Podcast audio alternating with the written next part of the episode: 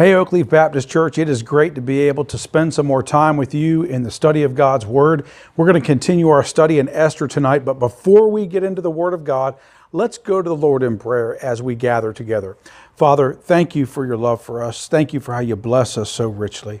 God, we want to thank you for the salvation you've given us in Jesus Christ. And uh, as we look out in, in, our culture, in our society, in our, our neighborhoods, our streets, our neighbors, I pray, Father, that you'll help us to be uh, witnesses for you, that our lives would reflect a child of God who walks with you, and that we would be ready always to tell people about Jesus, the cross of Calvary, and then what he did for us in saving us. Now, God, be with us tonight as we study your word. Talk to our hearts, stir us, help us to grow in you. We pray all this in Jesus' name. Amen. All right. Well, as we do every week when we study the Word of God with the book of Esther, we've been going through the books of the Bible to try to refresh ourselves on how to find where things are in Scripture. So I want to encourage you to join along with us. Open your copy of God's Word. We're going to start in Genesis and say the books of the Bible up through Esther. Ready? Genesis, Exodus, Leviticus, Numbers, Deuteronomy, Joshua, Judges, Ruth, 1st and 2nd Samuel, 1st and 2nd Kings, 1st and 2nd Chronicles, Ezra, Nehemiah, and then Esther. Tucked right in there, right before the book of Psalms and Job. I want to encourage you to uh, watch previous lessons if you have not as of yet, but we're going to pick up tonight and continue our study, chapter 7, and we're going to look at verse 1. Now, I want you to think about as we look at the Word of God tonight, I want you to consider, first of all, we left off with Haman having to honor Mordecai, walking through the streets of the city, all around the palace, with all the people in the marketplace, hearing uh, him uh, decree that um, Mordecai was being honored by the king, and this is how the king honors people. Uh, there were there were um, criers out uh, in front of him crying this out and declaring it. Most likely, there were soldiers and and security personnel around. Um, this was a big deal. And Haman had to walk all through the town, around the city streets, and through the marketplaces, declaring that the king was honoring Mordecai, and he was not happy. Now, if you remember last week, we left off that he came home to his wife and his friends and some wise men, and just as he had spilled his guts to them and told them all about what had happened that day and how he was so distraught, he started the morning out thinking he was going to enter the king's court and ask the king to be able to take uh, Mordecai and, and hang him, to put him on uh, the, the post that would impale him. That was the term of, of hanging at that point, uh, the description of it in that culture. So he's thinking he's going to go to the king, Ahasuerus, and get permission to kill Mordecai. And instead, the king ends up instructing him to honor Mordecai. So he comes home to his wife and his friends and his wise men, and they tell him, Listen, you are not going to win against Mordecai if he's a child of God. And, and this has started, and the only place it ends is with you being defeated and you being uh, uh, under him. So we pick up on the scriptures at the end of chapter 6 with the, the king's chamberlains coming to the door of Haman and knocking and saying, Hey, it's time for the banquet with Esther. It is time to go. So he had no time to decompress, no time to get over all of the day's events that had happened that morning, that afternoon. And by the way, as we studied last time, it was hours that he had guided Mordecai through the streets honoring him. So he's tired. All this is going on. Emotionally, he's a mess. Um, some of you watching this video know what it's like to be tired and emotionally a mess and just wore out and frazzled and something else to be put on your plate to have to deal with in the midst of all that. Well, listen, that is exactly where Haman was at. So let's pick up in chapter 7, verse 1, and let's read what the scripture says. The Bible says this So the king and Haman came to banquet with Esther the queen. And the queen sent again unto Esther on the second day of the banquet of wine, What is thy petition, Queen Esther? And it shall be granted thee, and what is thy request? And it shall be performed even to the half of the kingdom. Then Esther the queen answered and said, If I have found favor in thy sight, O king, and if it please the king, let my life be given me at my petition, and my people at my request. For we are sold, I and my people, to be destroyed, to be slain, and to perish. But if we had been sold for bondsmen and bondwomen, I had held my tongue, although the enemy could not countervail the king's damage. Then the king Ahasuerus answered and said unto Esther the queen, Who is he, and where is he that durst presume in his heart to do so? And Esther said, The adversary and enemy is the wicked Haman. Then Haman was afraid before the king and the queen. So that's what we're going to study tonight. So we have a few minutes in God's Word. Let's dive in and let's take a look at it. So in verse 1, we see So the king and Haman came to banquet with Esther the queen. As I said, the chamberlains came and got Haman, and the king was ready to be at, at the, the banquet that he had committed the night before to be at. Now remember, in all of this, the queen entered the king's court, and we studied that, and she asked the king to come to a banquet. We studied the first banquet, and now we're on the second banquet that the king is attending to get the information that, that uh, Esther had told the king she needed to ask a request of him for. So she has really built this up. He realizes that this is a this is a significant request because she has been so timid at making such a bold request uh, that it must be something significant that she is putting it off and trying to win him over to grant her the wish that she is going to ask for. As we look here, let's get into verse 2. The Bible says, And the king said again unto Esther on the second day of the, the banquet of wine, What is thy petition, Queen Esther? And it shall be granted thee, and what is thy request? And it shall be performed, even unto half the kingdom. Now, understand that again we've kind of studied this but just a reminder now this the wine that they were drinking at this banquet was not just uh, wine you, you would typically buy off the street this was wine that came from uh, in Damascus. And this was royal wine. This was, this was like the best of the best wines you could get your hands on. And this is what they were drinking. Now, in the Persian feast, I want you to understand there wasn't a great deal of solid foods necessarily. There was a lot of uh, drinking of water and drinking of, of wines that took place to fill people up. Now, interesting thing as I was studying this, I found out that many people would drink water from the river, but uh, if they were going to drink water, this water would have been would have been harvested from 70 specific fountains in Persia that only the king and his sons were allowed to drink from. But we see here that they had wine at this festival. Now, obviously, or at this banquet, obviously, we would see that the the wine that was drank, there would also be water typically at these feasts as well as they were eating their food. As we look at this and we see the notes here for chapter uh, 7, verse 2, we also say, see that in the Vulgate, the idea here is that Esther was providing the king wine to prepare him, uh, to loosen him up a little bit so that he would be more prone and, and maybe more uh, relaxed to grant her the request that she was going to ask. Now, as we look here, I want to, to remember that this is the third time that the king is asking Esther what her request is. The third time. Significant here, he dives right in in verse 2 and asks her specifically, okay, I've waited all this time. You, di- you didn't tell me what your request was in my court when you came to see me and I lifted the scepter uh, to, to grant you access. You didn't ask us what your request, or you didn't make your request known last night when we came to meet with you at the banquet you had last night.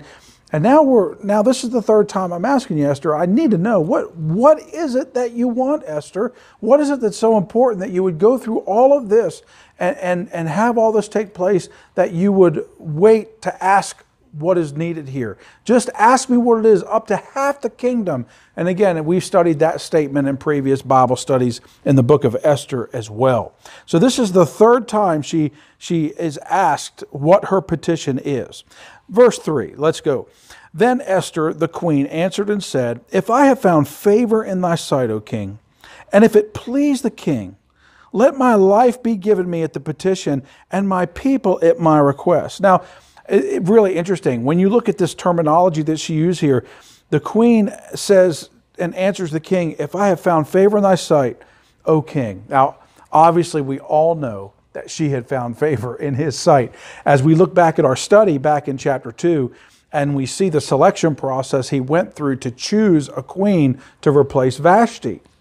So, King Ahasuerus, or King Artaxerxes, however, whatever you would like to call him, uh, he is here and he has obviously already been captured by Esther's heart. He already loved her and fancied her, had preference to her, and was wanting to, to make her happy. And, and her response is uh, in verse 3 If I have found favor in thy sight, O king.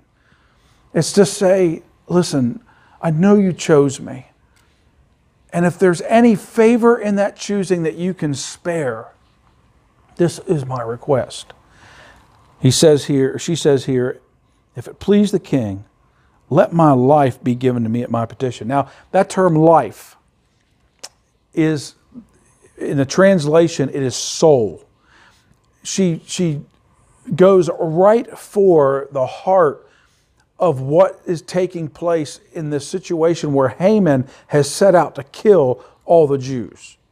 And she tells the king that she would like him to protect, to preserve. If you look here in verse 3, it says, um, Let my life or my soul be given me at my petition. Let me keep my life. My life, she's, she's, she's crying out to him. She's making him aware my life is in danger, and I want to ask you, King, if it would please you to preserve my life. Not just my life only. Look at verse 3 and the life of her countrymen. If you look here, it says here, the life of my people at my request. Listen, I want you to consider that she's, she's telling the king, listen, don't let my life be, be taken from me because of someone's malice and anger and vengeance.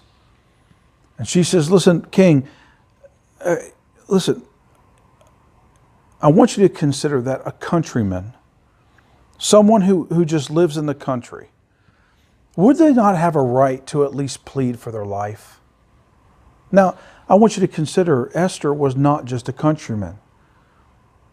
I mean, at least the queen, the, a friend of the king, they, they, they should have the boldness to be able to go to the king and to be able to request their life to be preserved uh, before they face death out of someone's anger and vengeance and malice. And this is what she is bringing to the king.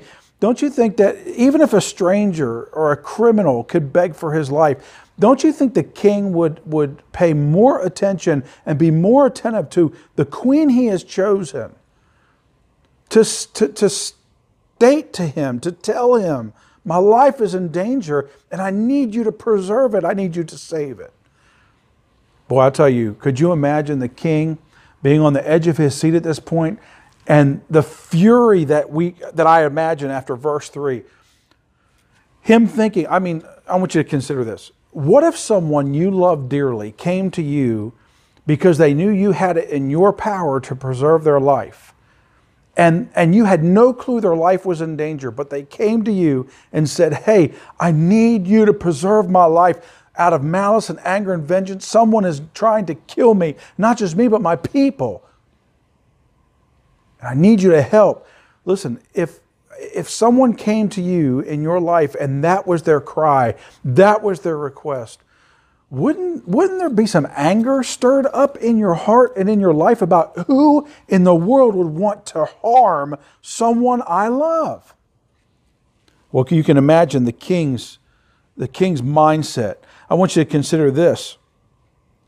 What about the king's surprise at this petition? Esther could have asked the king for wealth. Esther could have asked the king for honor, for preferential treatment. She could have asked the king to elevate one of her family members or friends or loved ones to a, to a, a, a advisory spot or a, a special place in the kingdom that would have respect and honor and money. But the king gets something that he did not expect at all. She's begging for her life. And not just her life, but the life of her people, her countrymen. Now, I want you to think about this. In verse 3, what if this is the first time that King Artaxerxes is exposed to the fact that Esther is in fact a Jewess and that she is part of the Jewish nation. Could you imagine how mind blowing this would be for him to find out that his wife is a Jew and her life is in danger and he is furious and he his his mind is all over the place about what he should do. And you say, well, Bill, how do you know that? Well, let's keep reading. Let's go to verse 4. It says, For we are sold, and I and my people to be destroyed, to be slain, and to perish. Boy, she really, really sells this to him as to what the demise is. But if we had been sold for bondman and bondwoman, I'd have held my tongue, although the enemy could not countervail the king's damage. Now, Haman, I want you to consider this Haman could not profit. He could not profit from the king by his malice in killing and, and annihilating all of the Jews. I want you to understand that, that the king couldn't profit from the 10,000 um, uh, the, the, the 10,000 pieces of silver or, or money that Haman had committed to the king's treasury, the king wasn't going to profit from that minuscule amount of money when you consider all of the taxes and revenues that these Jews, the nation of the Jews, would be bringing into his kingdom through the marketplace and through farming and through, through cattle and through uh, just everything else that would be involved in the marketplaces there in, in Persia. I want you to also consider that if all of these Jews are killed, look at all the workers in the king, kingdom that are going to be lost and the amount of work labor hours that are going to be lost by killing off all of these Jewish people. I want you to consider the king's mind is is I'm sure spinning at this point. And Esther says, listen, verse 5, uh, excuse me, verse 4 For if we are sold, I and my people, to be destroyed, to be slain, to perish. She says, King, someone has paid to be able to kill us, to kill me. And she says, listen, if, if it would have been that we were being put into servanthood, it'd be a different story here. But we're not talking about we're becoming servants, bond servants, and bondmaids for people. We are being killed. We are going to be killed. She brings home the severity of the situation. Now, I want you to think about if they became servants and it didn't work out, they could they could change or not change the law, but they could make a new law that would allow them to to transition to something that would work. However, in this case, there is no going back and changing the decision once they're dead. Once they're dead, they're dead. There's, there's no changing the decision. And she's pleading with the king regarding the situation that, that is taking place right here in front of him. Now, to circumvent the king with subtlety, here Haman had went before him and he had he had made a deal with the king. Now, when we look at this passage and we see what takes place here, we see in that process of making a deal with the king, we need to understand that there's no way that verse 4, the term here, look at the end of verse 4. The enemy could not countervail the king's damage. First of all, Esther is painting the picture of someone that is an enemy of the king, an enemy of her people. And this enemy has done is going to do something to hurt the king, not just from a financial perspective, from a labor perspective. All this stuff is, is, is, is affected here by what's going on. And the reason I bring this out is because Haman offered to pay the king amount of money to ease the king's thoughts about the revenue that he would lose. However, the king uh, may not have realized the significance and how large of a group of people that Haman was proposing to kill. Now, I want you to look at the end of verse 4. We see here him outlined as the enemy could not countervail. Now, that word countervail is an old word that means uh, the, the root comes from to, to make level or equalize or profit or reconcile. So she is pleading with the king to stipulate and state clearly that if, if they were going to be made servants in the servitude, they could at least be worth of some value to the king and the kingdom. But dead, they are worth nothing. And in the process of this being explained to the king, we see that Esther says the money, she's aware of it, the money that you've been given is not enough to even remotely reconcile the destruction and death of this, this whole nation, all my people. So we get to verse 5. Then the king Ahasuerus, as Artaxerxes, interchangeable names, answered and said unto Esther the queen, Who is he and where is he that durst presume in his heart to do so? Now, it's amazing here. The king is acting confused about who would come up with such a plan, such a dastardly and devious idea. Apparently, the king had forgotten by some means, somehow, that Haman had laid this plot out before him and he had taken his ring off. The king Ahasuerus had taken his ring off and given it to Haman to carry out this deed. Now, listen, whether the king forgot, we, we don't know. The Bible doesn't say. But here, his response in verse 5 leads us to believe that he was, con- he was somewhat confused about who would do such a thing. We see here, he says, Who is he? Where is he? That just presume in his heart to do so. Listen, he's saying, Who in the world would, would, would do this? Now we know that Haman, in a subtle way, went to the king and pled his case. But now the king is, is being told listen, this law, this, this action by this person, this enemy, has put my life and my people's life in danger. Not only the estate of the, of the king would be impaired, by the loss of the queen. But many innocent subjects would be killed. And it's not just about the subject being killed and destroyed, but there's no mercy in the way it's going to be done. He's going to lose this tax revenue and the financial in, input into his kingdom. And not only that, but his queen is going to be put to death based on this declaration that the enemy has made.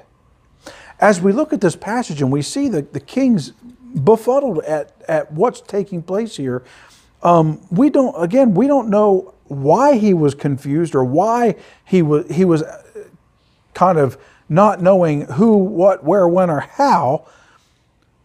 But I will tell you this. What do you think Haman's face looked like as Esther is making her request to the king. He knows good and well he's the enemy. He's the one that has got this ball rolling, and he is the one who went to the king and went through all this. Can you imagine? Let's remember now, how did his morning start? How did his he was going to the king's palace to get in the king's court to ask to take Mordecai's life. And now Haman has had this day where he not he didn't get Mordecai's life. He has to walk him through the city, honoring him. He goes home, no sooner gets home from hours of walking through the city honoring him, to having to be taken to this banquet with Esther. He's not in the mood to be at a banquet. He's, he's overcome and he's got all this emotion and frustration and anger and everything going on because of what happened that day. And now, Esther, the prosecutor, is pleading her case before the king, who is the judge.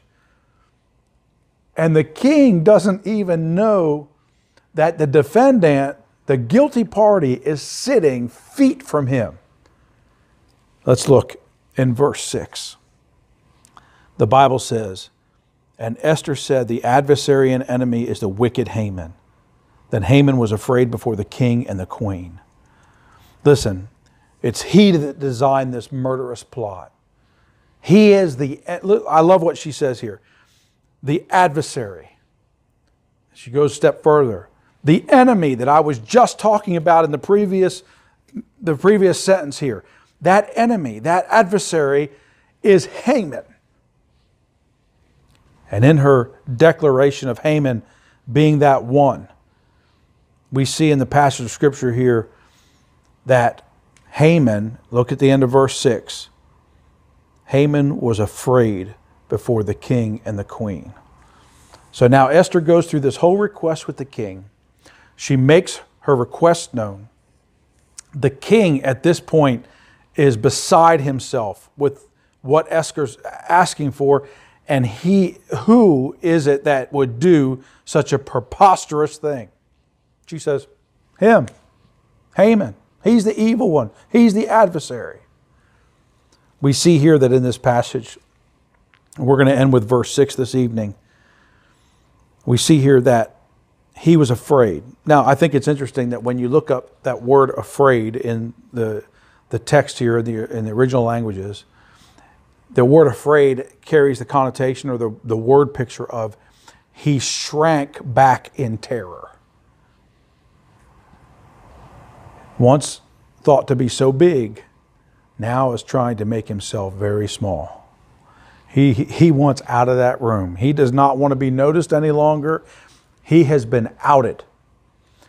Now, I want you to consider again the surprise that Haman must have faced. Remember, 24 hours before this banquet, Haman is on cloud nine because he was invited to a personal banquet with the queen and the king. Very rare. He goes home that night and he talks to his wife and his friends, and they come up with a plot to kill Mordecai. That morning, he feels like all of his troubles that morning will be taken care of. When he kills Mordecai, he has the gallows already built, already has that big pole in the ground to impale Mordecai on and Haman goes to the king to get permission. I want you to think about it. He's on cloud nine. He's thinking he's got the world by a tail. He walks into the king's court, doesn't even get out of his mouth what his request is. And the king says, What would you do to honor a man? Haman's thinking, Oh man, the king is going to honor me. He's going to. So he starts telling the king all that he would want to be honored. This guy's head must have been huge from pride and Man, I'm telling you, I could not imagine emotionally this guy is just on top of the world. Now, the king tells him, Walk through the town honoring Mordecai. Then he comes to this meeting, and Esther says, King, my one request is that you preserve, you preserve my life and my people, my, my countrymen's lives, because an evil person is out to kill us. And now the king knows Haman's plot. You'll have to tune in next week to find out what the king does. Or you could open the scriptures and keep reading. But I'll tell you, folks, I want, I want to bring to your attention again in the scriptures here. Listen, the providence of God is something that we'll never be able to wrap our minds around. But God will provide for you. He knows uh, when you're His child and you're seeking Him, listen, He knows right where you're at and He knows your needs. He knows your needs better than you do. And we have to be careful that we don't let our wants get intermingled with our needs. But God knows what your need is, and He will supply your need. Yes, it may take work. Yes, it, it may take change in our lives. There may be things that need to be done different. But God and His plan will always work out because He's God. This is the God we serve. The God who sent His Son, the God in the flesh, to go to the cross of Calvary to pay for our sin. Listen, if you've never accepted Jesus Christ as your personal Savior, I encourage you tonight. Take, take time. Get alone with God and ask Him to forgive you for your sin, to come into your life. Accept that Jesus Christ was the Messiah and went to the cross of Calvary to pay for your sin. And that is the only way to heaven. Give your life to God. Listen, if you have questions, don't, don't hesitate to reach out to us. Go to oakleafbaptist.org, and there's, a, there's a, uh, an option under one of the headings to ask the pastor a question. If you need help, you need somebody to talk to about this, please reach out to us and let us know. We would love to speak with you and answer your questions about how you can know Jesus Christ as your personal Savior. Let's go to the Lord in prayer. Father, thank you for how you have been so good to us, and this story is so awesome. To see people in such a horrible place in life, but then to see you show up and provide. God, I pray that you will help us. Help us to have faith and to know that your plan is at work. And though it may get ugly, and though it may get hard, and though it may get dirty, and though things may be, be laborious for us, that we keep our eyes focused on you, and that as we labor, and as we deal with hardship, and as we we, we try to do what you have put us here to do, that we will keep our eyes focused on you and the work that you're trying to accomplish. Now, Father, bless us as we go our way. Take us in peace. Help us to be bold in our witness to tell those around us about who Jesus is. And we pray all this in Jesus' precious name. And all God's people said, Amen. Thank you for joining us. Enjoy your week.